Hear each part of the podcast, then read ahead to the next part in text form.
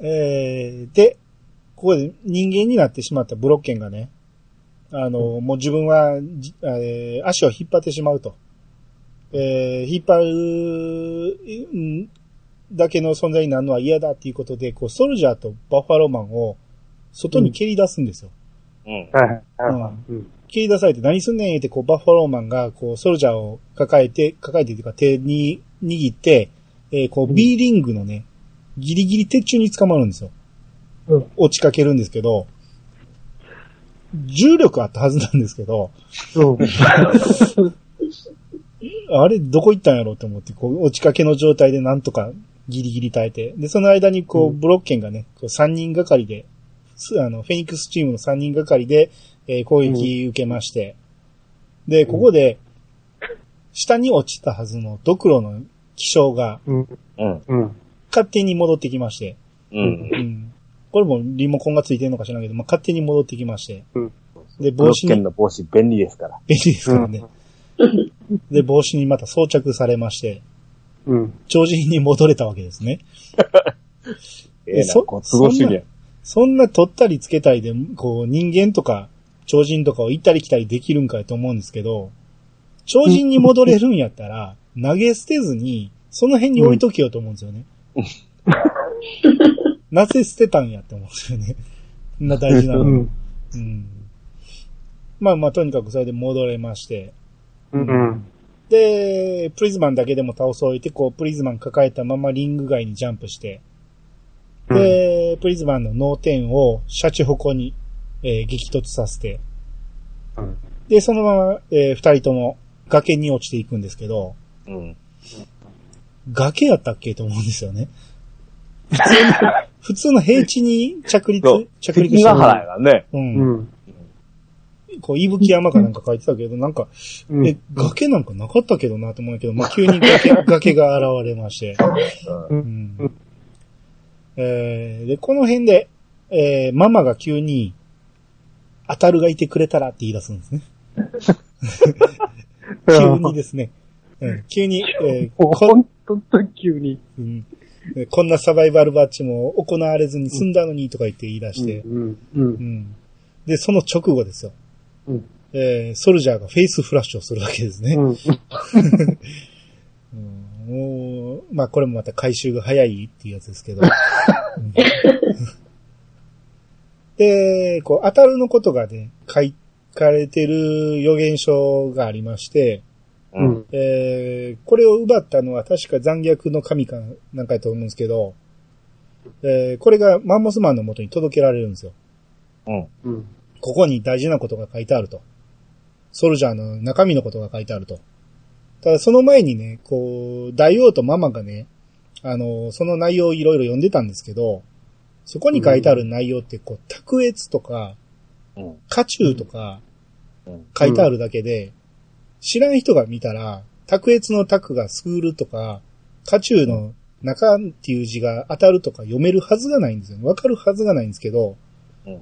えーこれがこう、マンモスマンの元に届けられて、これはいかんってなって、で、こう、バッファローマンがそれをね、えー刺して、予言書を加えたままマンモスマンと飛び降りるんですね。うん。ううんん。う。うんん。で、マンモスマンを、えー下にパワーボムでぶつけまして、うん。これでまあ、マンモスマンも戦いから離脱したと。バッファローマンとマンモスマンが。うん。あで、フェニックスが、えー、こう、他のね、神が集まってまして、邪悪の神がね。で、お前を助けてやる言って、こう、ロープを天から吊るしてきて、それに捕まらして、うん。で、ソルジャーしか残ってない立方体リングを、えー邪悪の神がこう、体当たりして落とすんですね。で、落としたところをバッファローマンが下で受け止めるとうん。それを、えー、こう、まあ、いろいろやりとりあったけど、また上に放り投げて、ハリケーンミキサーを当てると、これがま た、えー、神たちが吹っ飛んでいきまして、また浮遊し始めると。はうん。で、まあ、いろいろすっ飛んでいってますけど、えー、そうじゃ一人でこう、奮闘するわけなんですけど、えーはいこう、新友情パワーっていうのを見せつけるわけですよ。うん。うん。今までこう仲間として戦ってたやつの、えー技を使ったり、あと仲間が身につけてた服とかがえーソルジャーを助けてくれたいってういう、ん。こう、正義超人がやってた友情パワーをさらに上を行く新友情パワーっていうのを、えー、筋肉マンに見せつけると。うん。うん。で、この辺で、ソルジャーが自分の兄さんだっていうことが、えー分かってくるわけですね。うん。うん。あの目で見られると、なんか言うこと聞いてしまうみたいな感じで筋肉マン言ってま したけど。その前があれですっけ上、あのー、筋肉マンが、なんか喋ってるところ、黙らんかすぐるっていうのはそのシーンです。そうですね。うんううんん。まあ、もうこの辺もね、えー、熱いところですね。あと、こうバッファローマンがね、えー、また崖に落ちていくんですけど、うんこの崖に落ちるときにね、予見、予言書をね、持ったまま落ちていったんですよ。うん。やけど、その後のシーンでマンモスマンがね、それをなかったことにして、立方体リングをね、あのーバファローマンが受け止めたときに、離してしまったとか言ってうん、こう、急に事実をねじ曲げまして、うん。うん。で、これでマンモスマンの手元にこう予言書があるっていう状態に変わってしまいまして、うんうんうん。で、ソルジャーがね、フェニックスを下に叩き落とそうとしたときに、その予言書を話せみたいなこと言ったんかな、うんあよよ読み上げようとしたときに、こう読み上げるなって言ったんか。うんうん。で、マンモスマンがその、ぐぬぬってなって、その予言書をねじるんですね。うん。悔しくて。ほんならそのねじったらソルジャーの身も、体もよじれてしまって。で、こう予言書とソルジャーの体がリンクしてるっていうことが、えーバレてしまって。で、フェニックスが面白い言うて、松明にくべてやれって言って。で、松明にくべたことでソルジャーの足が消えてしまうと。うん。うん。で、もうソルジャーの体が危ないというところで、こう、大王がもう、公に公表するんですね。当たるの存在を。う。うんん。うん。実は長男がおったと。うん。この時点で、これまでまあ黙ってたからしゃあないけど、公表した時点で、この大井争奪戦は無効でしょ。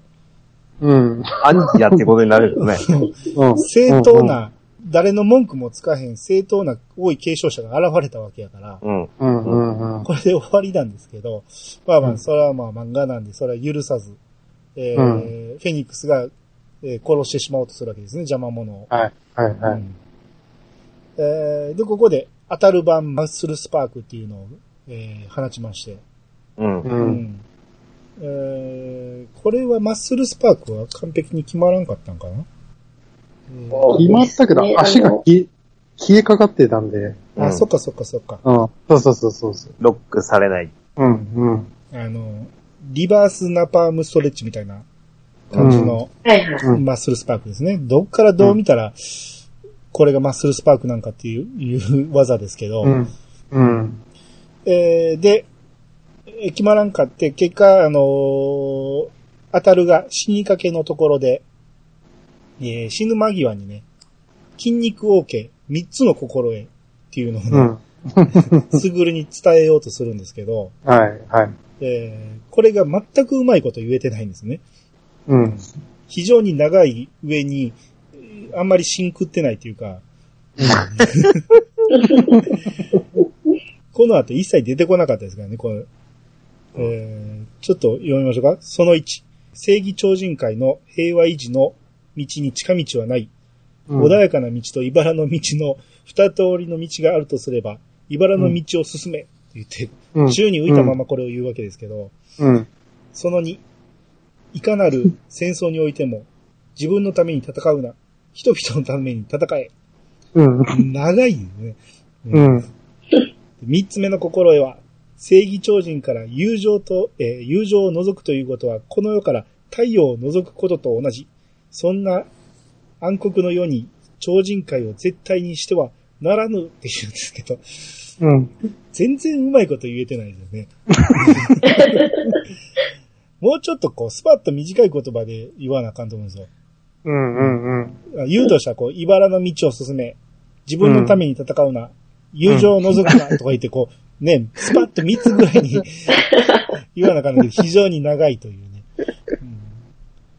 うんえーっていうのを、まあ、授けて、えー授けた結果、まあ、燃え尽きた、えー、当たるが消えてしまうわけですね。う。うんん。で、これが、えー、灰になって、この灰を、えー、ある男が拾うと。うう。んん。っていうところで、フェニックスチームが勝ちっていうことになるんですけど、はい。まあ、あのー主人公の兄ということで、この最後亡くなるまでのシーンはかなり、えー、綿密に描かれましたけど、うん。この辺もなかなか見どころはありましたよね。そうですね。うん。うん。いや、これはもうね、うん。ほとんど言うことないです。うんなかなかの、あれですよ。すべて。うんあの、い意味を持った試合だったと思うので。そうですね。うんうん。後々まで結構引っ張る、えー、意味のある試合だったんで、うんうんうんこれはなかなか面白かったと思いますね。消化試合って言えば、ブロッケン対プリズマぐらいかなっていう。うんまあ、なかなかブロッケンに辛辣なケンタロウさんの。はいえーこれで、えー決勝戦の相手が決まりまして、うん。うん。で、ここからね、ちょっと時間が空くということで、えー筋肉マンチームが、えーフェニックスチームに対するその対策をやるわけですね。うん。うん。で、プリズマン対策として、ラーメンマンが、えー氷でプリズマンを作ると。うん。うん。で、スタンクロス対策ということで、筋肉マンがね、テリーマンがロビンを肩車して、竜巻を撃ってくると。うん。うん。っていう対策を打って。はいはうい。ん。で、マンモスマン対策として、ウォーズマンが、えー竹を使ったえー槍を飛ばしてくると。う。うん 嗯ん。うん。っていう、まあ、それぞれ特訓するわけなんですけど、うん。あともう一つ、マッスルスパークをね、完成させようと、うん。えー薬師寺寺っていうところに行きまして、はいは こんな寺ないですけどね。うん、や、いや、じゃあ薬師丸寺や。薬師丸寺に行きまして、い。うん。うん。うん。薬師寺っていうのはほんまにあるんですけど、はいはいはうん。薬師丸だからね。薬師丸寺っていう。うん。あの、薬師寺にはね、うんあの、東島と西島はあるんですよ。い。だけど、このま漫画の中では南島と北島って言って、こう、はいはいすぐ近くに2つ並んで、まあ、ここから、えー人形を落としたり、実際技をかけた状態で落として、でその2つをね、意見に移して、えー合体させたらどうなるかっていうのを見るっていう。う。うんん。うん。で、これで、なかなかうまいこといかんかったけど、最終的にこう見えたと。嗯うん。えーこれが完成版マッスルスパークだ、言うて言うんですけど、うん。うん。えーどう見てもスグル版の、えー進化系にしか見えないんですけどね。うん。さらには、そんなところで、こう、映したところで、その、が、あの、残像が合わさってどうのこうのならないなで。らないですね。うん。見えた見えてねえよう。んねで、その協力したテリーマンが技かけられ損でもう体ボロボロになってしまうと。う。うん ん。ねなんでテリーマンで試したんやと思うんですけどね。毎回ですよね、これ ね。うんはいドえ、ドライバーの時もテリーマンじゃなかったですかそうそう。まあまあ本体には試してないですけど、テリーマンは文句言っただけですよ、あれは。うん。うん。文句言うただけ。嗯うん。あそこはダメだとかね。お前は、あの、悪魔将軍に一度も決めることなく倒されるだろうとかいう、なんてこと言ったな。ひどいことを言っただけなんで、ここではね、改心したんかね。実際技かけられて、大怪我を負うっていうね。うん。で、あと、そのマンモスマン対策のために、えー、やってたウォーズマンがね、えー、なんとか最後のやつをかわした、言うて、えー、これで、いけたって言って特訓完成やと思ったら、そこにマンモスマンが現れまして、うん。うん。マンモスマンに、あのーマンモスマン対策をして完成したのにマンモスマンに倒されてしまうというね。 非常に悲しい運命をたどりましたけど、ウォーズ哦マン。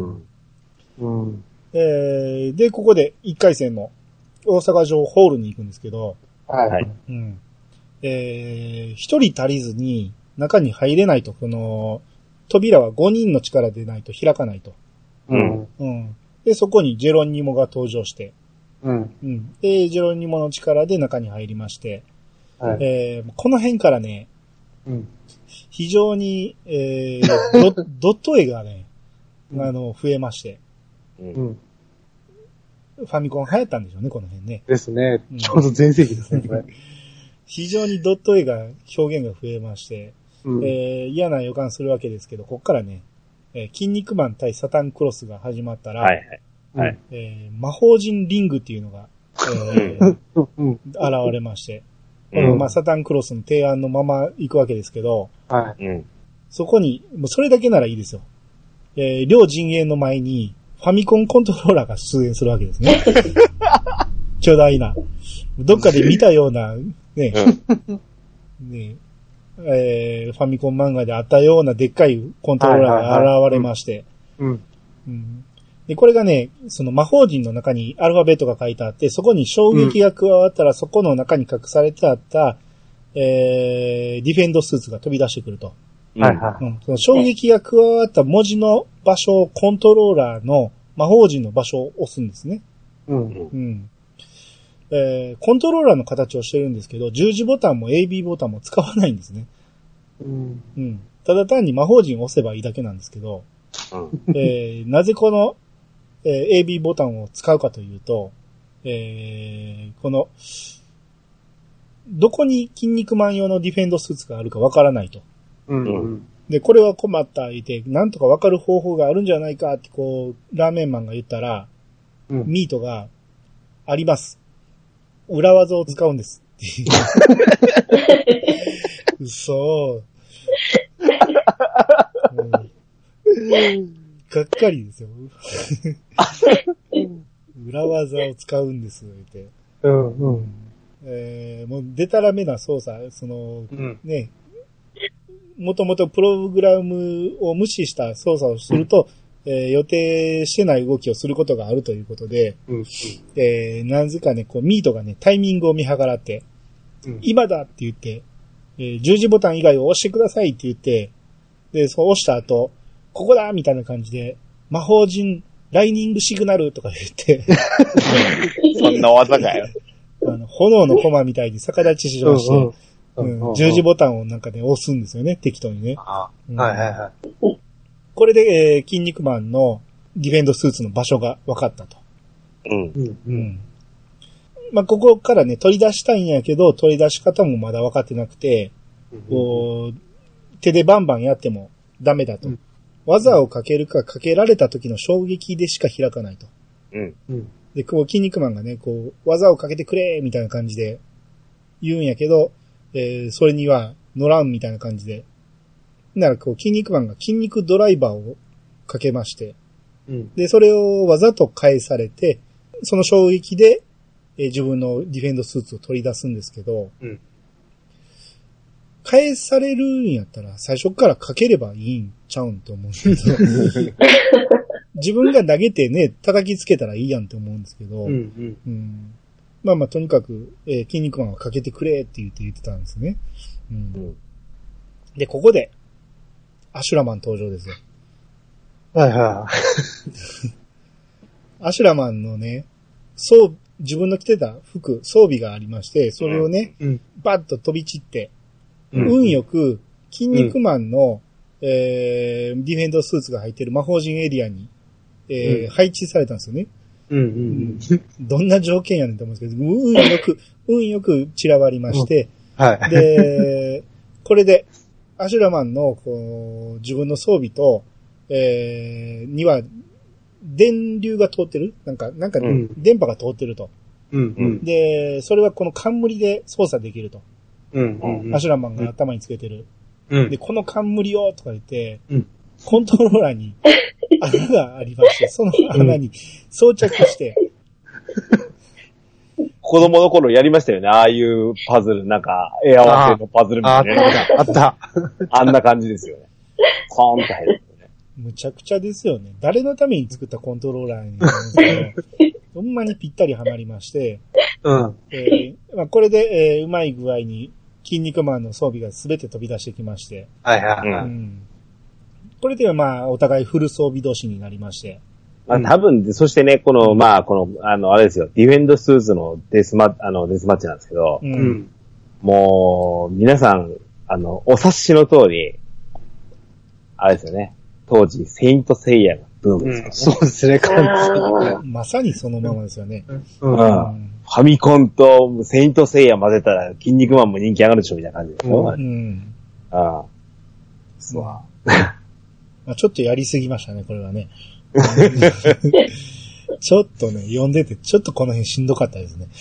ちょっと長いんですよ、サザンクロス戦が。長いですね。うんうんもう、で、フル装備同士だとね、うんあの、勝手に防御するんで、うん。決着がつかないんですよね。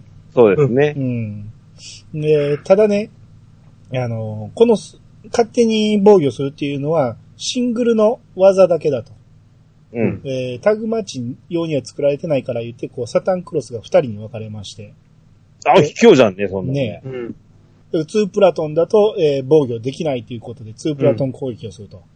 うん。うん。で、まあ、それまでもいろいろあって、こう、卑怯なことをやってたと。で、それに対してね、ミートがね、もう我慢できないと。うん。急に。 急に、プルプル震え出しまして、うん。もう我慢できない。えールール違反でも、助けに行くとか言って、うん。うん嘘やろと思って、お前うん何年王子との戦いを見てきたんやって思うんですけど、 急にここで、助けに行くとか言って、こう、うん。ね、リリングの中に入りまして、うん。ほんならそれをね、サタンクロスが見て、こう、ミラクルシーツを広げて、えーリングが沼に変わりまして、うん。で、ミミートがその沼にはまって、キャー言いまして、溺れ始めまして、はいはいはい。何しに行ったんやと思うんですけど、まあまあ、それがね、うまい具合に、サムソンティーチャーの時代の、こう、困ってる子供がいたら助けずに折れないという、えー本能に火をつけまして、サムソンティーチャーが技をね、外して、えーミートを助けに行くと。うん。うん。まあまあそういうことがいろいろあって、結果、えーマッスルスパークうんを、えーサタンクロスにかけるんですけど、うん。まあ、最初の、あのーブリッジから跳ね上げ、で、次、完成版マッスルスパーク。で、最終的に、当たる版のうんマッスルスパークもやって、結局3つともやるんかいっていう話ですよね。うん。うん。ね、50%同士っていうのはただ単に、あの、3つやればいいんっていう話になりまして。 うんで、最終的にその、当たる版のマッスルスパークで床に叩きつけるときに、えーサタンクロスがね、うんうんまあ、説明めんめんどくさいんで、サタンクロスだけを床に打ちつけると、うんえーいうことをやりまして、これで、えー KO を取りまして。うんうんで、その後、まあ、その寄生虫の方のね、サタンクロスが血を吐きまして、うん。えーこのディフェンドスーツが血まみれになると。うん。うん。まあ、筋肉マンは全く血まみれにならないんですけど、ディフェンドスーツだけが 綺麗に染め上げられまして、はいはい。ただ胸の一箇所だけ、えー白い部分が残ってたと。うん。うん。っていうところで、まあまあ、一応筋肉マンがい、えー一試合目勝ちましたと。うん。はい。うん。えーで、ここで、ここでね、ここでね、どうぞどうぞ。あの、ちょっと次の試合に移る前なんですけどう、ん。あの、突っ込みどころはいはい。うん。なんですけどね、うん。さっきアシュラマンがうん。冠外したじゃないですか。はいはい。なんかハゲでしたよね。あありましたね。うん。うん。あの、ちょっと、なんか変な感じでしたよね。あのそうそうそうそう。なんかボコボコついてね。うんまあ、いずれハゲですわ。うん。さあ思い出してください。ソルジャーチーム、あブロッケン、帽子取ったらハゲでしたよね。そうですね。バッファローマン、悪魔将軍戦士ハゲでした。ああ、ああ。ザ・忍者もうん、確かハゲのシーンあるんですよあありましたね。うん。うん。ですよね。ソルジャーチーム全員ハゲですわ。ということ は、当たる兄さんもハゲ説です。そああ、可能性はありますね。でしょ、うんもうこれは俺だけに許された特権ですからね、これを使えるの。 うんうんなるほど。ソルジャーチームは全員ハゲ問題ですあーと、と私は提唱して、はい。あこのアシュラマンのね、が締めてくれたことに感謝してう。はいあーははい。以上でございます。えーで、この試合が終わった時にね、フェニックスチームがねうん、こう、椅子ごと、えー移動しまして、うん大阪城に、えー先に行っとくぞみたいな感じで行きまして、うんえー残された筋肉マンは、なぜか、えー自力で行かなあかんと。うん。で、そこにパーソナルコンピューターが現れまして、う。うんん。まあ、当時最新式やったんでしょうね。 が現れまして、で、さらにこう、リングの中にね、穴が開きまして、うん。さっきまでディフェンドスーツが入ってたと思うんですけど、う。うんん。普通にそこに、あの、抜け穴が開きまして、うん。で、パソコンの指示で、こう、穴に入れとうん。言われたんで入っていくんですけど、あの、ここ大阪城ホールですよ。で、向かう場所は大阪城なんですよね。うん。何があるかわかんないじゃないですか、この中。なんかすごい怪しげじゃないですか。うん。外通って行ったらすぐ着きますよ、これ。つきますね。大阪城ホールから大阪城ってすぐですよ。うんうん。なぜわざわざこんな大変なところに入っていったんやろうと思うんですけど、超人ならジャンプで一飛びですよね。うん。ほんまそうですよ。でそれこそなぜ筋肉マンだけがこの仕打ちを受けたんかがわからないんですけど、うん。まあまあ中入るとね、えー、こう巨大迷路がありまして、うん。うん。まあ、筋、えー、いろいろ迷いながら行ってたら、筋肉マンがね、こうパターンを攻略しまして、うん。うん。なんか右に6歩、直進10歩、左に8歩、後進3歩、で、右に6、えー7歩を繰り返せばいいっていうんですね。うん。これまあ、右とか左とか言うから、あの、ややこしいけど、まあ、これはテレビ画面を見て、えー上下っていうことでしょうね。うって考えると、ついつま合わないんで、それで行くと、えー一番最初が右6歩なんですよ。うん。で、一番最後も右7歩なんですよね。うんこれ2周目から右に13歩進むことになるんですよね。どう考えても右に行き過ぎやと思うんですけど。うんまあまあ、まあこれが、あの、なぜかパソコンに入れたら正解を、えー導き出して、うんはいはいうんはで、思ったよりもね、あの、早く、えーゴールにたどり着きそうなんで、こううんうん制限時間15分って言ってたのに、えーその制限時間を待たずに、フェニックスが水を流し出すんですね。い。うん。卑怯やん。うん。で、これ、なんとかまあ、筋肉マンたちは間に合いそうなんですけど、うん。えー後を追ってたアシュラマンがね、泳いとるんですけど、あの、水が流れてきてて、迷路なんで、泳いだらなんとかなるっていうもんじゃないと思うんです よね。あのー筋肉マンのね、正解からすると、後ろに下がったり、右に13歩進んだりせなあかんわけやから、どう考えてもまっすぐ泳いでたどり着けるもんじゃないと思うんですけど、まあまあそれでもなんとかたどり着きまして、うんえーみんななんとか迷路を脱出と。うんで、次が血縄縛りの門。ううん。まあまあこれはもう長いんで、えーさらっと言うとアシュラマンが犠牲になりまして、先ほどの、えー白い部分をえーアシュラマンの血で埋めて、えー門をくぐると、うん。はいはい。うん。で、抜けた場所が大阪城と。はうんえー説明が入るんですけど、1階が地方線、い。。 2階が中堅線、うん。 3階が副将線、で、うん4階が大将戦って言って、まあ、それぞれのね、キャラクターの同士の映画に載ってるんですけど、うん。勝ち抜き戦ではなかったんですかって思うんですよね。いやあれ、筋肉マン勝ちましたよね、と思って。うん。で地方戦はそれで出てきますよね。うんねさらにこう、地方戦で次勝ったとしたら、それ勝ち上がりで中堅戦に行かなあかんと思うんですけど、あれ、ここで急に普通の団体戦に変わってしまったなと思って。 何の説明もなく。で、しかも中堅戦はほんまにね、おらんから、うん。本来ならミートやったんですけど、えミート溺れましたんで、うん。うん。ミート抜きなんで、これどうなんのかなっていう話ですね。うん。で、まあまあ、それは置いといて、えー次の地方戦が、ラーメンマン対プリズマン。うん。はうい。ん。だからこれがジャングルビッグジムが現れて、これで戦うと。はい。い。えー、まあ、これについて何かあれば。ありません。うん。せっかくの大好きなラーメンマンですが、特にありません。うん。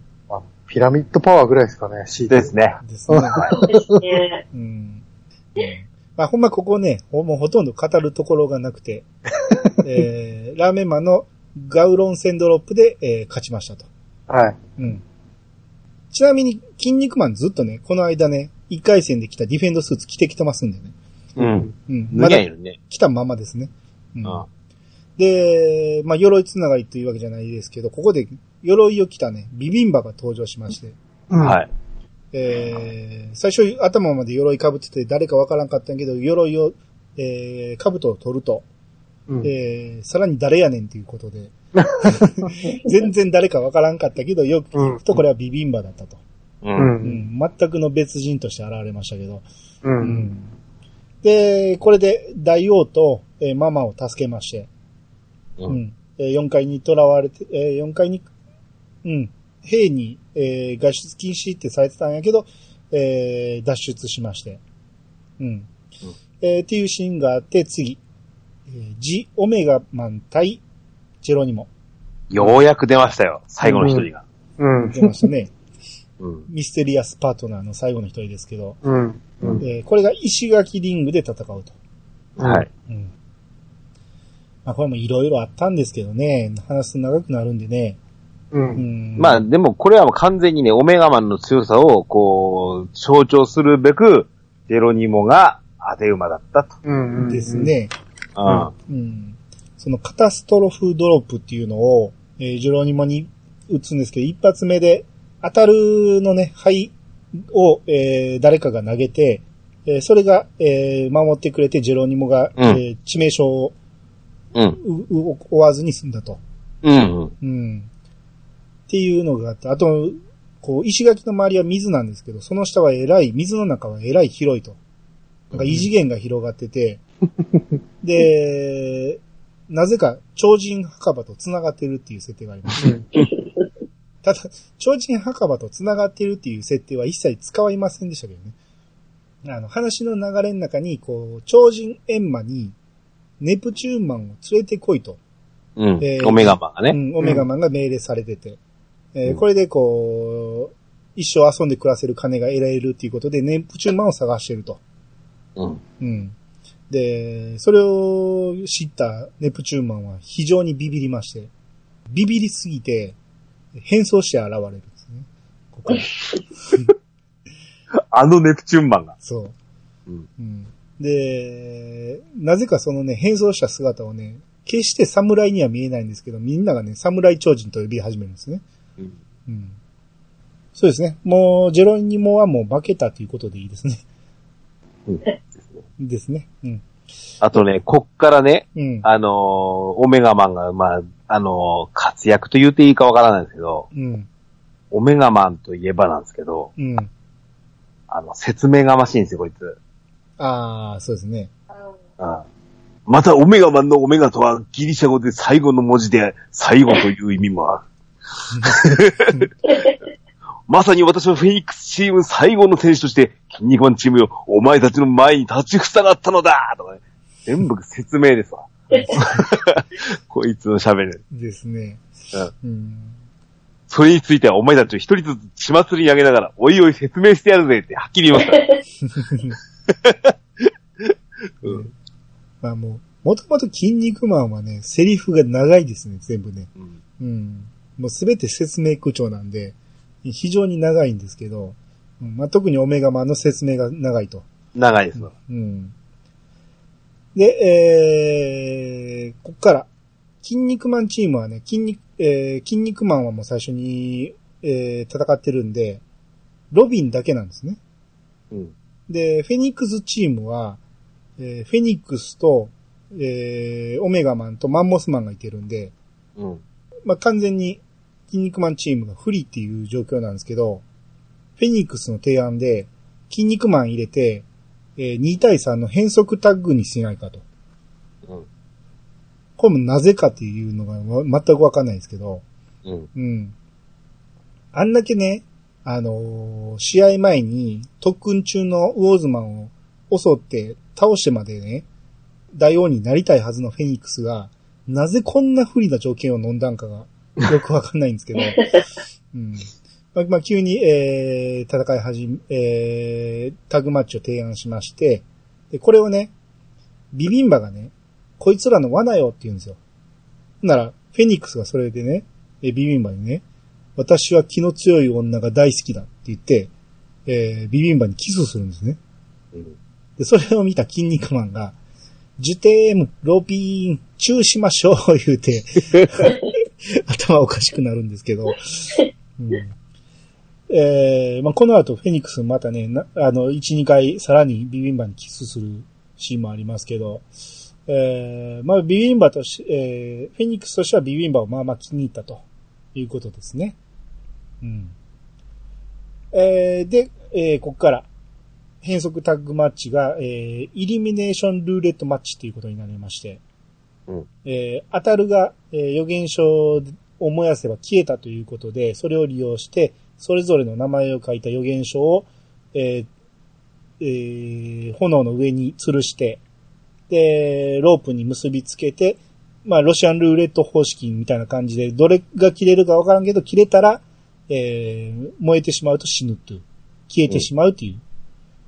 このルール、筋肉マンかフェニックス、どっちかだけやったらいいんやけど、両方消えてしまったらどうすんねんと思うんですよね。大王候補いなくなるじゃないですか。うん。ルール自体がすごくおかしいと思うんですけど。その時はマンモスマンだよ。え、いいんですかそれ で。うんと、で、えー試合が始まりまして、うんで、この、ロシアンルーレットみたいなことを言ってますけど、ルーレットマッチって言ってますけど、うん。色分けされてるんですよね。うん。うん。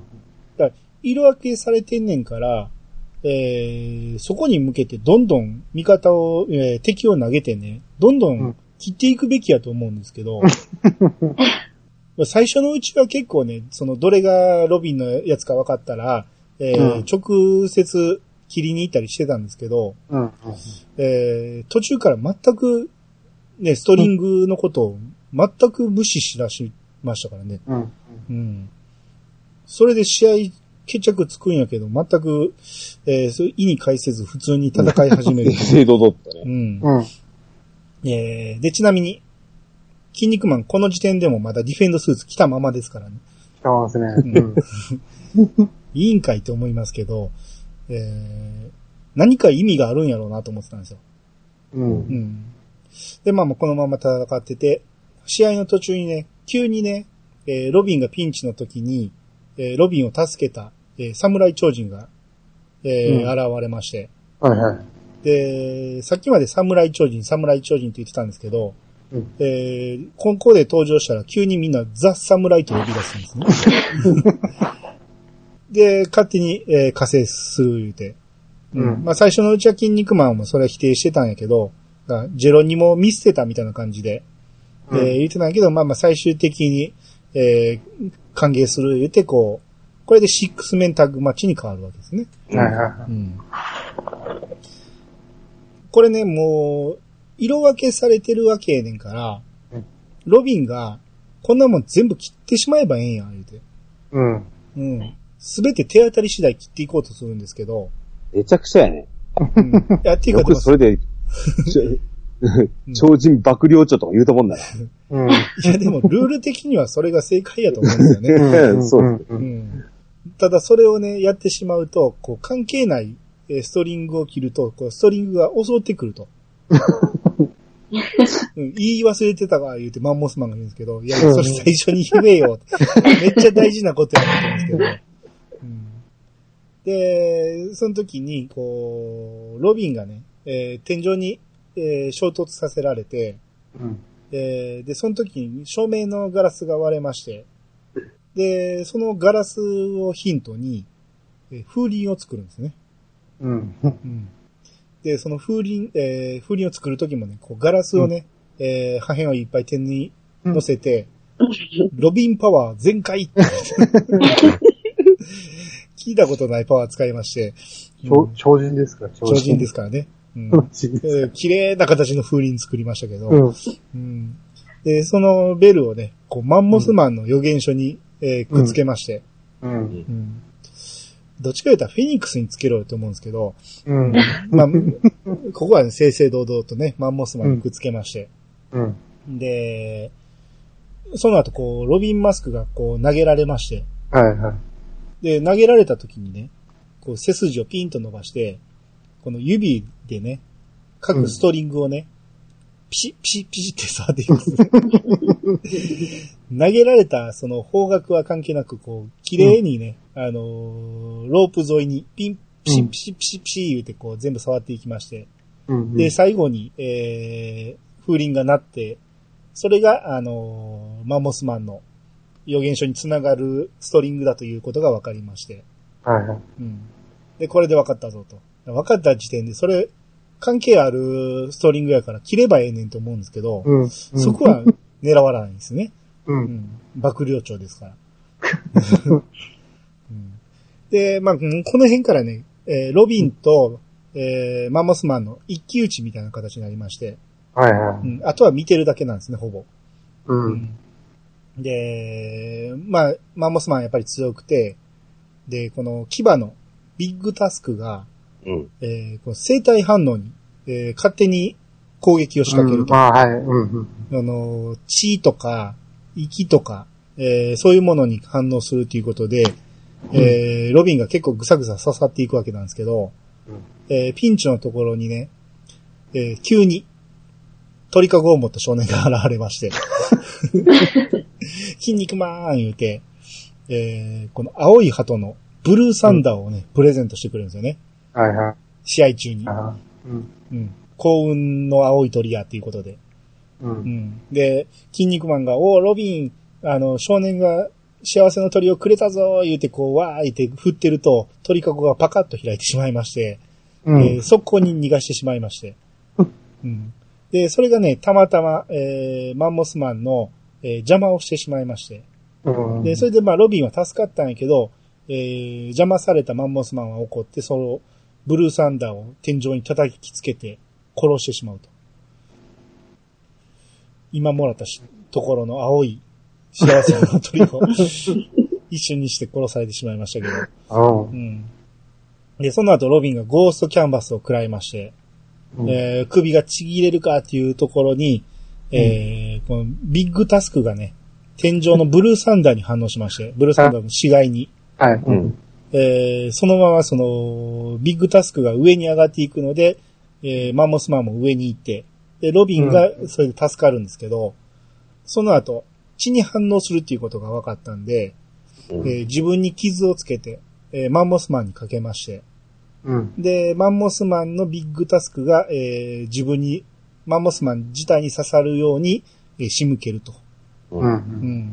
だから結構ロビンこの辺でいい戦いをしてるわけですよ。この、はいはい。あの強かったマンモスマンに対して対等に戦ってるわけですね。うんう。うんん。で、えー、まあ結構ええ試合してるから言うて、こう、フェニえーロビンがマンモスマンに、そのフェニックスのストリングスの、ストリングの場所分かってるんやと。うんうん。えーその場所を言えと。うん。えーす、すごい直接的なことを言うんですけど、うん。えーただ、マンモスマンは言うつもりないんやけど、えーフェニックスが、その、もしうっかり口を滑らされたら困るということで、うんえ。ーリングを揺らしてマンモスマンの予言書を落とそうとするんですよね。種。もう、おまね、決勝に入る前あたりから、こう、フェニックスのね、下道っぷりがひどいんですよね。うんで、この絵に対してマンモスマンが怒りまして、えーこれまで一度も使ったことないとっておきの、えーアイスロックジャイロっていうのを使いまして、これをまあ、ロビンにかけまして、えーロビンが氷の塊になったところを、フェニックスとオメガマンに向けて投げると。うん。うん。これでまあ、謀反を起こしたわけですけど、うんえーただ、その、筋肉マンチームの仲間になりたいわけじゃなくて、真剣勝負がしたいんやと。うん。うん。もうマンモスマンは真剣勝負がしたいだけやから、このまま、えーロビンと戦いたいと。うん。うん。ま、ウォーズマンを襲ったくせにね、こいつね。えーで、えー氷の中に、えー固められてしまったロビンは、あのアローの杖の炎の力で脱出しまして、はで、脱出したけど、この、アイスロックジャイロの回転が残ってるんで、い。うん。この回転が残ってる状態で、残ってるんですね。残ってる状態で、さらに自分の回転を加えて、うんロビン流アイスロックジャイロを できるんやって話で、うんで、それがね、えー、マンモスマンの、えーパワーと自分のパワーを加えてるから、マンモスマンよりも10倍の威力があると。うんどんな掛け算か知らんけど、あれですよ、ウォーズ、ウォーズマン理論じゃないですか。ああ、そうですね。う。うんん回転大好きですからね、ゆで卵が。うん。で、えーここでロビンスペシャルを、えーマンモスマンにかけようとすると、えーとうとうロビンの足が消えてしまいまして、はい、はい。えーかけれないと。うん。ならばここで、えータワーブリッジをかけようと。うん。で、タワーブリッジするんやけど、こう、着地点が、うん。えー運悪くロビンのね、ストリングの真上やったんですね。うん。ううん。ん。けど、真剣勝負に関係ないわとか言って、そのま ま自分のストリング切って着地してしまうわけですよ。う。うんで、その、足がないから、えー、俺たちが足の代わりになるを入れて、筋肉マンとザ・サムライが足代わりになって、はい、は両足の代わりになって、これが友情のトライアングルと。これね、決勝結構ね、高等無形な戦いはあったけど、い。うん。うん。このシーンは僕結構好きですわ。友情のトライアングルは。うん。泣けますね、これ。 そう。うんなかなか絵になってるなと思って、う。うんん素晴らしい、えー友情のトライアングルでしたね。うん。で、えーここで、えー結果、ロビンとマンモスマン両方の予言書が消えて、えー燃えてしまって、えー二人とも消滅と。ここから侍とオメガマンの試合になっていくんですけど、うんえーこのマットの真ん中にね、隠しボタンがありま して、 ちょうどそこに、えー手の届く範囲にありまして、うんえーそれを押すと天井が開きまして、うん。えーこれ今更ですけど、あの、ここ大阪城ですからね。うん。勝手に天井開くなと思うんですけど、えーうん天井が開いて、えーオープンの、えースタジアムに変わりまして、うん。うん。で、ここからオメガマンの変身能力がフルに活かされると、外に出たわけで。うん。で、鳥になったり、ブルドーザーになったり、えーはたまた通天閣になったり、うん。で、最終的にき、えー飛行機になって、侍を、えーやっつけようと。うん。もう正面からぶつかってやろうとするんですけど、えー侍が殺される前に自分の予言書を燃やしてくれと、筋肉マンにですね。うん。うん。こんな、えーやられるんやったら自分からな消えてしまいたいと。って言って、分かった、言って、こう、あの、あのアロの杖を受け取った筋肉マンが、えー、予言書を燃やしたら、中から現れたのは、ネプチューンマンだったと。知ってたよって思うんですけどね。し、ネプチューン、その、侍の予言書を燃やしたしたら、うん。ネプチューンマンの予言書も燃えてまうんちゃうんかなと思うんですけどね。うん。ああ。それはまあ二重になってたということで、うん。いけるんでしょうね。うん。えーまあまあ、ほんで、ネプチューンマンと筋肉マンの、えータッグという形になって、えーここで手を、えー伸ばせ言うて筋肉マンが言ったら、えーそのネプチューンの伸ばした手と筋肉マンの手で、えー何やったっけマグネットパワーみた友いな情のマグネットパワーね。が出まして、うんここでクロスボンバーをするんですけど、うん筋肉マンがこのマグネットパワーできるのは、火事場のクソ力のごおかげやったと思うんですよ。うん。うん。うん。今、か火事場のクソ力ないですよね。うん。そういう、そうだ。うん。なぜできるのかっていう問題点があるし、あれなんだっけバッファローマンのうん。ロングホームは取り出したんですかねもう取り出しますね。そうでってすことはね。、それの、あれですよね、磁力ってこともないですよね。ないですね。ただの95万パワーの、ただの超人ですからうんね。うんなるほど。これが使えたことはおかしいですけど、まあまあ、これはまあ、筋肉マンが、新たな力が芽生えたんでしょうね。うん。ううんん。で、この辺からね、まあ、いろいろありまして、うん。オメガマンの試合はいいですかなんか言いたいことありますもう、お、なかったら終わっちゃいますけど。 まあ、あの、一つだけかな。うんうんあの、えっ、と、カメハメを呼び出すんですか、ああ、そうですそね。うですね。うん。うん。えーなんでカメハメだったんかなと思うんですけどね、まあ、筋肉マンが一番叶わないと思う、うん。俺。これ、筋肉マンが一番叶わない相手って、俺悪魔超人、悪魔将軍だと思ってるんですけどね。うん。ああ、そうです。そうですね悪魔将軍呼び出してたら、これ、オメガマン勝ってるでしょ。ああ、そうです ね。うん、うん、は話が終わりませんけどね、そううでんうすね。ん、うん。はい。まあ、おかげで、ええまあ、なぜか自我を持ってるこのカメハメがね、うん。うん、あのー戦っているふりして、えー48の殺人技以外のう。うんん52のサブミッション、サブミッションですね。はいはうい。ん、戦いながら教えると。はいはうん、で、52と48で足して100の、えー必殺技ですね。うんうんで、まあ、3つぐらい教えたじ、えーかけた状態で、筋肉マンはもう52を全てマスターしたことになったんですけど、そんなバカな。まあまあ、これで、えー、伝授ししたということで、これで筋肉マンが、オメガマンと、ネプチューンマンが、ですよね、これは。あ、そうそう、この間にネプチューンマンが、い。うん。非常に恥ずかしい格好させられてるんですよね。自分のストリングに、えー結びつけられて、この、床に寝転がって、両足両腕を背中に結ばれてるという、うん。あの強かった ネプチューンマンが、すごく恥ずかしめを受けてるんですよね。うんで、ネプチューンマンが自分のストリングを切ってでもうん、助けに入るんですよ。筋肉マンがカタストロフドロップを食らいそうになっているところを、うん。えー助けに入りまして、はいはい。代わりに食らうんですよね。そうですね、ここうで。んうんうんで、代わりに食らって、で、自分のストリングが切ってるから燃えてしまって、ネプチューンマン消えてしまうと。はい。うんで、ここで、えーなぜかビビリバが、うん。自分の命を捨てることによって、この戦いを正々堂々とクリーンなファイトにしようと。うん。うんなぜそういう結論に至ったのかがよくわからないですけ ど、うんじゅえー身を投げ出すと。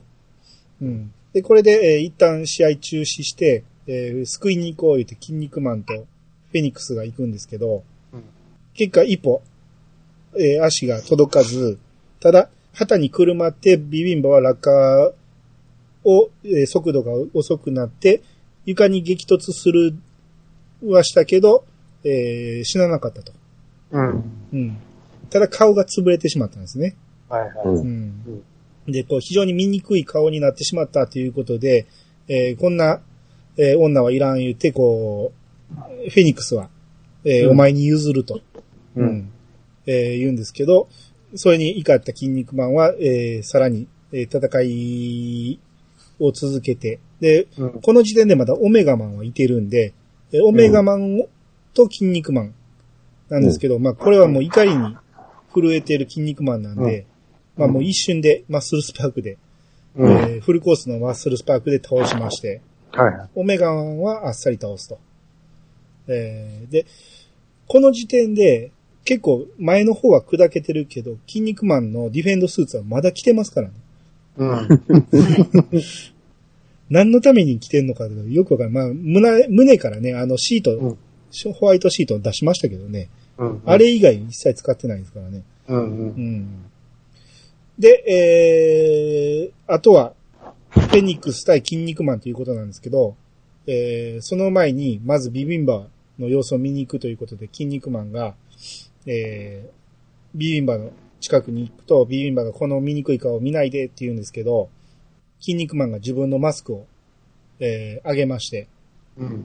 ビビンバの額にキスをするんですね。うん。で、この時にね、ミート君がね、悪気はないんでしょうけどね、腐ったドブ川を魚の泳ぐ清流に変える王子のフェイスフラッシュがビビンバの顔に照射されたって、今このドブ、腐ったドブ川っていう言葉はいらんやろうと思うんですけど、そのね、ビビンバの顔がそれほど崩れてしまったって言いたいんかもしれんけど、うん。まあ、それは言ったげんでいいんちゃうのって思うんですけどね。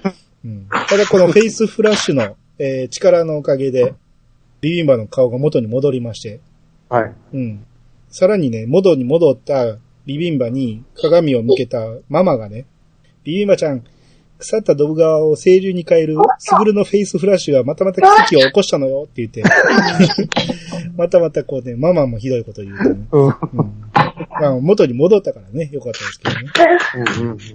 その、ここまでね、えー、筋肉マンたちに倒された、その、えー邪悪の神たちの力は、えーフェニックスの体に入りまして、うん。うん、フェニックスがもうものすごいパワーを手に入れたわけですよね。ああ、うんうん。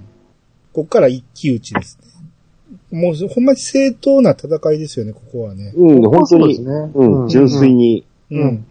技の応酬ですしね。ううん。ん。うん。あと、まあ、フェニックスもフェイスフラッシュを使えたと。うん。うん。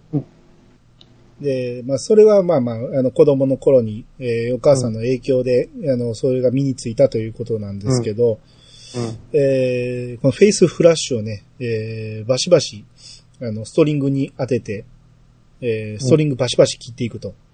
うんこのストリングは襲ってこないのかと思うんですけど、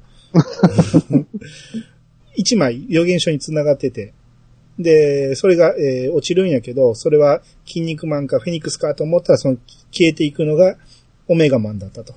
うん。ううんただもう、あとは残ってんのは筋肉マンかフェニックスだけだと。うんうんここで、フェイスフラッシュだ言うて、こう、フェニックスが筋肉マンにやるんやけど、目には目に、目には目、歯には歯言うて、フェニス、フェイスフラッシュ返しをするわけですね。ああ、うんそういう戦いもあんねやと思 って。 うんビームの打ち合いですね。打ち合いをしましたね。うん。うん、で、この辺で、えーマッスルスパークも、えー完全版のはずなんです、なんですけど、うんえーこう柔らかい体、えーマリポーサのうん。柔らかい体を使ってこう抜けてしまうと。うんはい。うんあと、ゼブラの、えーうんテクニックを使ったマッスルインフェルノ。うこんれは天井に向かって打ちますけど、ううん。ん。とか、まあだから、他のね、神々の力を借りて、えー非常に強いフェニックスを表してるわけですけど、う。うんん。そうですね。まあフェニックスは自分の不幸な、えー頭はいいし、その強いし、えー非常に才能あふれるのにうん、境遇が、その生まれが悪かったせいで、えー境遇が悪かったと。で、筋肉マンみたいなやつに負けるわけにいかんって言うんやけど、えー筋肉マンも、まあ、地球に子供の赤ちゃんの頃に捨てられて、う。うんん、不遇な時代を送ったと。ううんん。で、筋肉マンもそういうことでは精神的には負けてないっていう話に、がありまして、あとね、こう、テリーマンとかがね、あのー自分たちは何もできんけど、行って声援を送ることはできる言うて、えーいろんな超人何十人も、えー連れて走ってくるんですけど、うん。う。ん。えーもう大阪城はすぐそこだって言ってからが長くて、うん。うんなかなかたどり着かないんですけど、うん。まあ最後の最後にようやく、えーたどり着いた。で、そこで、まあかなりの数、今まで登場してきた、えー超人たちがここで勢ぞろいするんですね。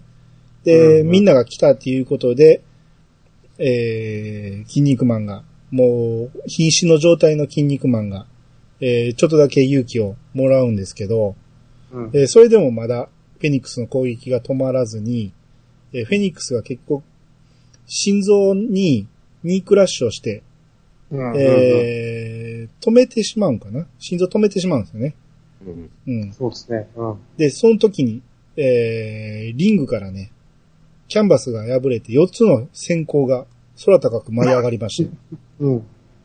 で、これが、あのー体が消えてしまった、アタルとかロビンとか、うん。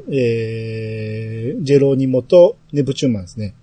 これが天上界に、えー飛んでいきまして、うん。うん、で、邪神、えー邪悪大神殿まで行って、火事場のクソ力を解放するんですね。うん。うん。心臓が止まって死んでしまった筋肉マンに対して、まだ、えー攻撃の手を緩めないフェニックスは、さらにまだマッスルリベンジャーを打とうとするんですね。うん。うん。で、マッスルリベンジャーを打ってるところに、この、カジバのクソ力が、筋肉マンの体に戻ってきまして、うん。で、体に戻った瞬間、これまでの衣装が破れて、で、いつものおなじみの、うんうん。これ、青の衣装ですよね、確かね。そうですね。う。そうんですね。うん。あの、よく見る筋肉マンの清掃みたいな衣装に戻りまして、ここで、えー、カジバをクソ力を取り戻したということで、えーうんマッスルスパークをフェニックスにかけまして、うん。で、そのマッスルスパークのままの体勢で、えー、一箇所だけ染め残してるシンクの、うん、えーマントに、ちょうどそこに、えー、着地させて、フェニックスの血で真っ赤に染めると。うん。うん。これで、えー、筋肉マンの優勝。これで、大王になることが決定ということそうでですねす。ね。うんで、ここではまだ終わらず、えー、まあ、いろいろいろんな人に感謝するんですけど、うん。空からね、すぐる様に向か って、無数の花が降ってくるんですね。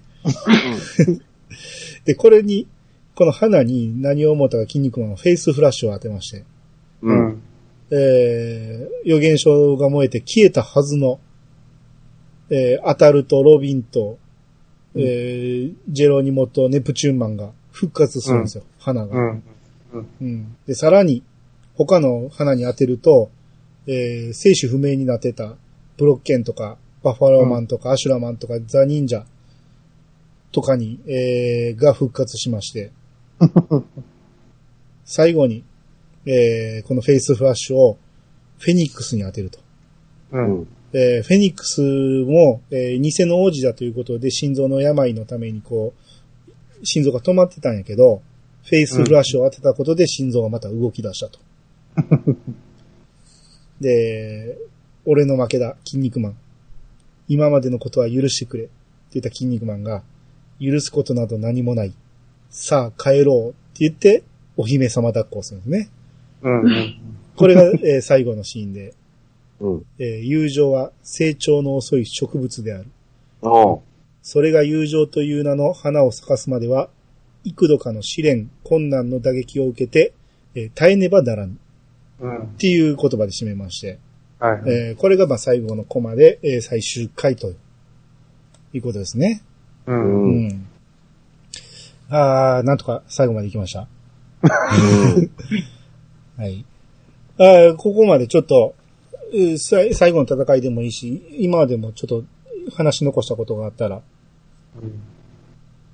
最後の、アニさんが作読み上げたセリフあるじゃないですか。はいはい。僕もすごい感動してたんですけど、これ、なんかの丸パクリらしいですね。ええー、そうなんですかこの言葉っえて。ー そう、僕、すごいがっかりしたんですそよ。れはがっかりですね。そう。元、元ネタがあるらしいんですよ、これ。うーん。そうなんや。なんかアメリカのなんか言葉みたいですよ。大統領が言ったが、みたいな。へええーうー。ん、うん。なるほど。うん。まあもう、これでもね、当たるが生き返ってしまったんで、うん。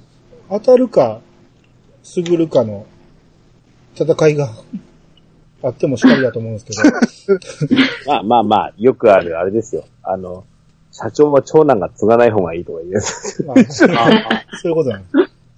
まあまあ、確かに今まで超人界を救ってきたのはスグルですからね。 その後もね、あの、2世にはね、当たる兄さんっていうのはできますけど、うんや。っぱ、えっ、と、万太郎にとってのすごく厳格なおじさんっていう、当たるおじさんっていうね、うん。あのあ、そうです、ポジションを与えられてますんで。うん。ええまあ、あの、今回ちょっと何、えっ、と、王位争奪編ですから、この運命の五王子ですよね、うん。えーの話しましたけど、うん。やはりあの、今、連載中の、あの、続編のね、筋肉マンは、うん。先ほどあの、説明がましいと申し上げました。あの、オメガマンですよ。う。うんん。うん。オメガケンタウリっていう、あの、彼の、その、出身の星があるんですけど、うん。そこの、あの、残党の連中が、あの、地球にやってきたと。うん。それに対して、この、あの、王子たちが、偽王子たちの5人がですね、うん。また活躍するっていう話になってるんですよね。ほうほうほあで、やっぱり、この、第一期筋肉マンのこの、えー最終編ですよね。う。ううん。ん。うん。この大井争奪編のエピソードがやっぱふんだんに入ってるんで、うん。ううん。やっぱ見てて面白いですもん、今。なるほそうど。ですね。うん。うん。こんなにマリポーサとビッグボディをかっこいいと思ったことはないです。あおービッグボディ初めて戦いますからね、事実。あ、そうですですよ。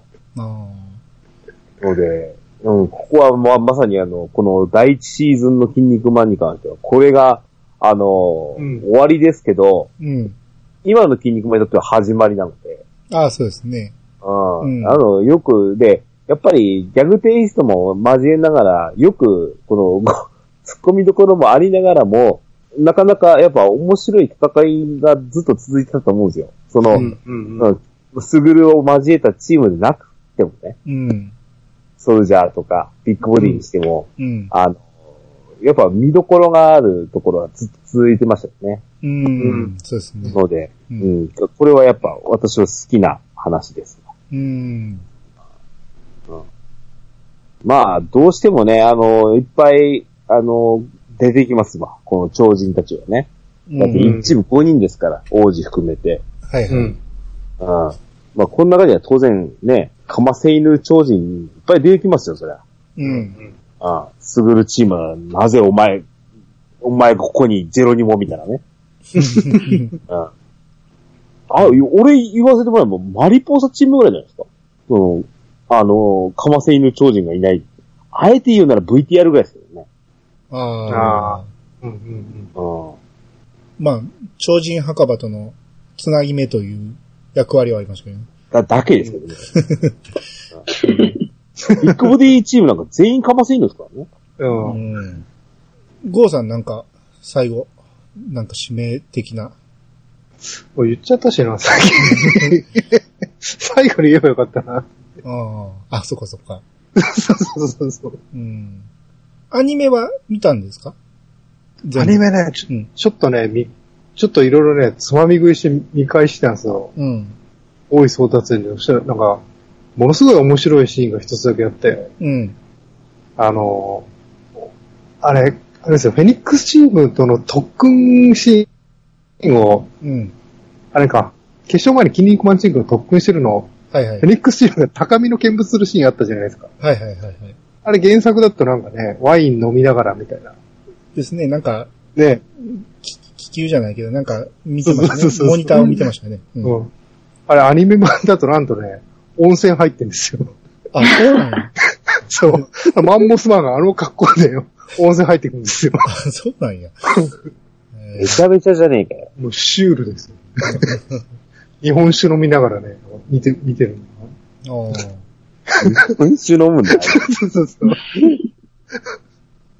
そんなシーンがあってね、わ、すげえなと思って。おーそれぐらいですかね、小ネタとして。あ、はいはい。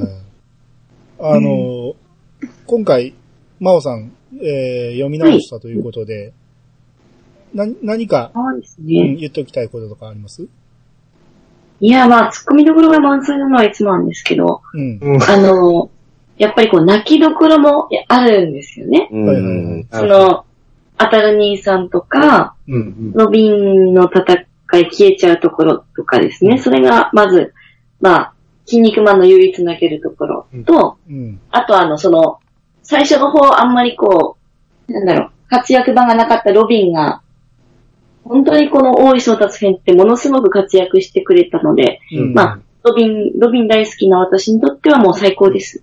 ああ、そうですね。ほんま大活躍でしたね。そうですね。ね。テリーマンに比べて。は、兄さん、テリマン嫌いやな。テリーマンどっちか言ったら、っていうか、あんまりゆで卵にも愛されてない。まあまあ、後に、まあまあ出てきますけどね、いろいろね。ううん。まあ、確かに、あの、ジーンとするシーンは結構ありますね。んそうで。すね。うん。やっぱ、その、描き方がうまいというか、う。うんんその、友情のトライアングルとかね、う。うんん、友情のシェイクハンドとかね、う。うんん。あの辺もなかなか見応えのあるシーンですよね。なんですかね、あの、やっぱほら、えっ、と、筋肉マンここまでいろいろ喋ってきましたけど、うん。ほら、絶対的なこの悪超人っていうのを作ってたじゃないですか。うん。で、まあ今までだと、あの、まあ、悪魔、しまあバッファローマンから始まって、うん。悪魔将軍、うん。ね。うん。、で、ネプチューンマン、それぞれのボスですよね。うん。で、ここに来てフェニックスじゃないですか。うん。あの、フェニックスってそのネプチューンマンとかね、あのもう悪魔将軍なんかと比べても、もうなんていうかな、もう考え方のクズみたいな感じのところが 出るっていうじゃないですか。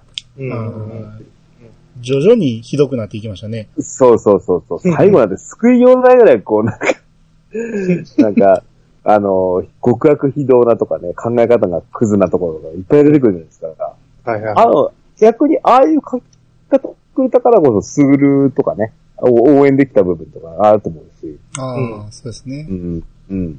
最最後にやっぱ、うん。前回のボスであった、あの、ネプチューンマンをね、うん。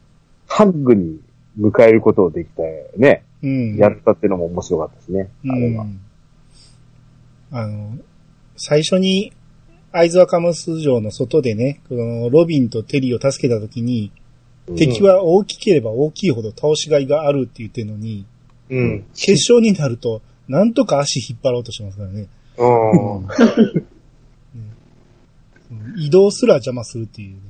うん。それにあの、神様たちが加担するっていうね、うんうん。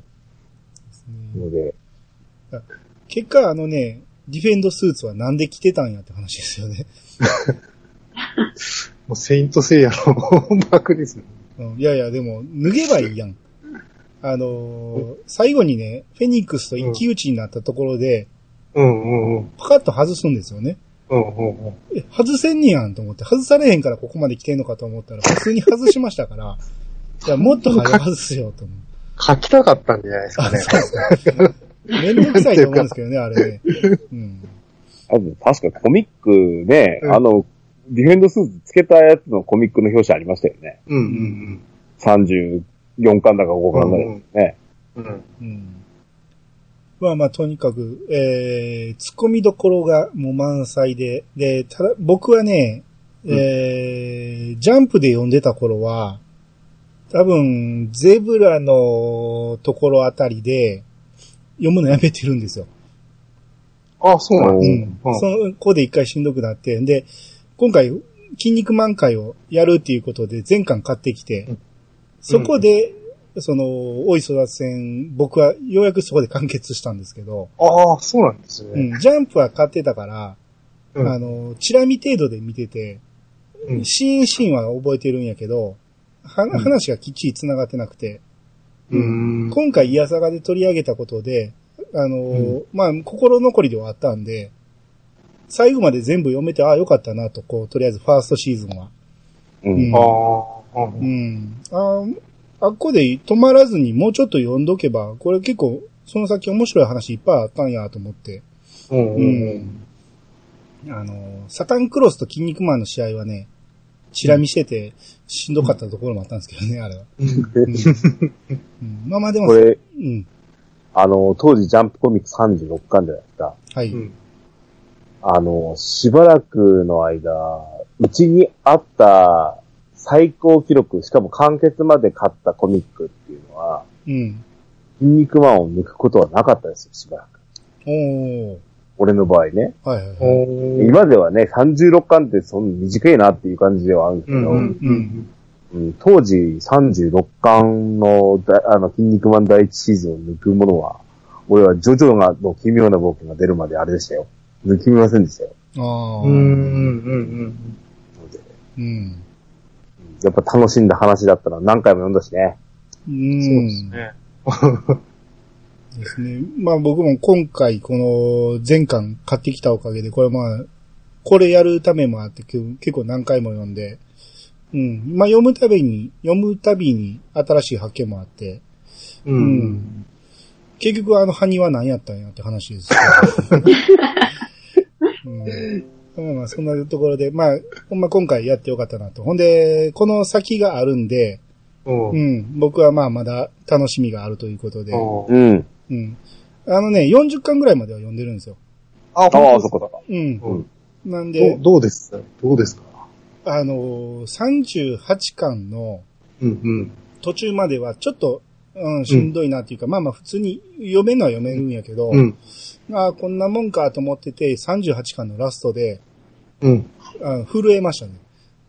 おーってなりましたね。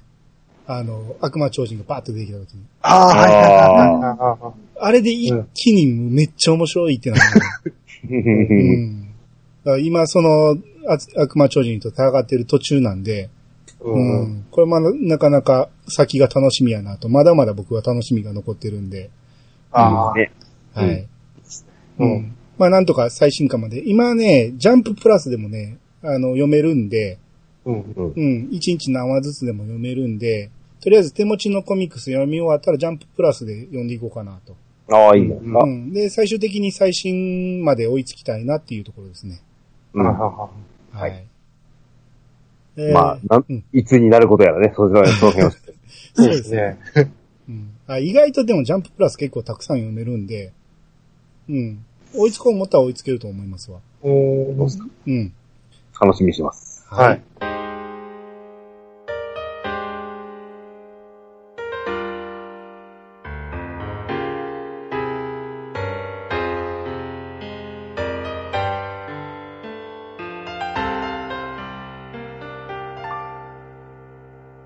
はい、エンディングです。はい、えー、長々と皆さんありがとうございました。はいはい。まあちょっとした小ネタなんですけど、筋肉マンの一族の名前ね、まうあん筋肉マンはスグルじゃないですか。うん。まあこれは言わずと知れた江川じゃないですか。うん。で、大王、お父さんは、まゆみでしょうん。